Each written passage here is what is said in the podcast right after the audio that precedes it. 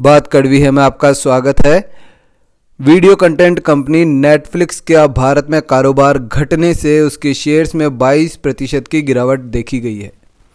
Video content company Netflix Bharat में कारोबार न बढ़ने से परेशान है और कंपनी ने टीवी केबल ऑपरेटर्स पर इसका ठीकरा फोड़ा है।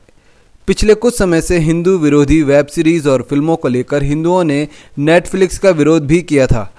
हाल ही में नेटफ्लिक्स ने यहाँ के लोगों के लिए अपने सब्सक्रिप्शन के भाव भी घटा दिए थे, लेकिन इसके बावजूद लोग इसमें रुचि नहीं दिखा रहे थे।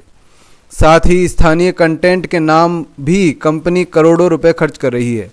कंपनी की कमाई के बारे में जानकारी देते समय सीईओ रिड हेंस्टिंग ने कहा खुशी वाली खबर यह है कि दूसरे अन्य सभी बाज़ारों में हमारी गाड़ी तेज़ी से चल रही है, लेकिन परेशान करने वाली बात यह है कि हम भारत में अब तक सफल नहीं रहे हैं।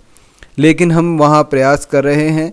नेटफ्लिक्स ने हाल ही में भारत में अपने प्लान्स के दाम 60 प्रतिशत तक कम किए हैं। सीईओ रिड हेंस्टिंग का मानना है कि भारत में केबल टीवी का नेटवर्क काफ़ी तगड़ा है और देश के बारे में ये बात खास है।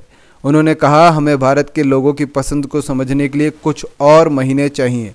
लेकिन हमें आगे कुछ सकारात्मकता दिख रही है। बता दें कि हाल ही में हिंदू विरोधी कंटेंट दिखाने के लिए नेटफ्लिक्स का अच्छा खासा विरोध किया गया था।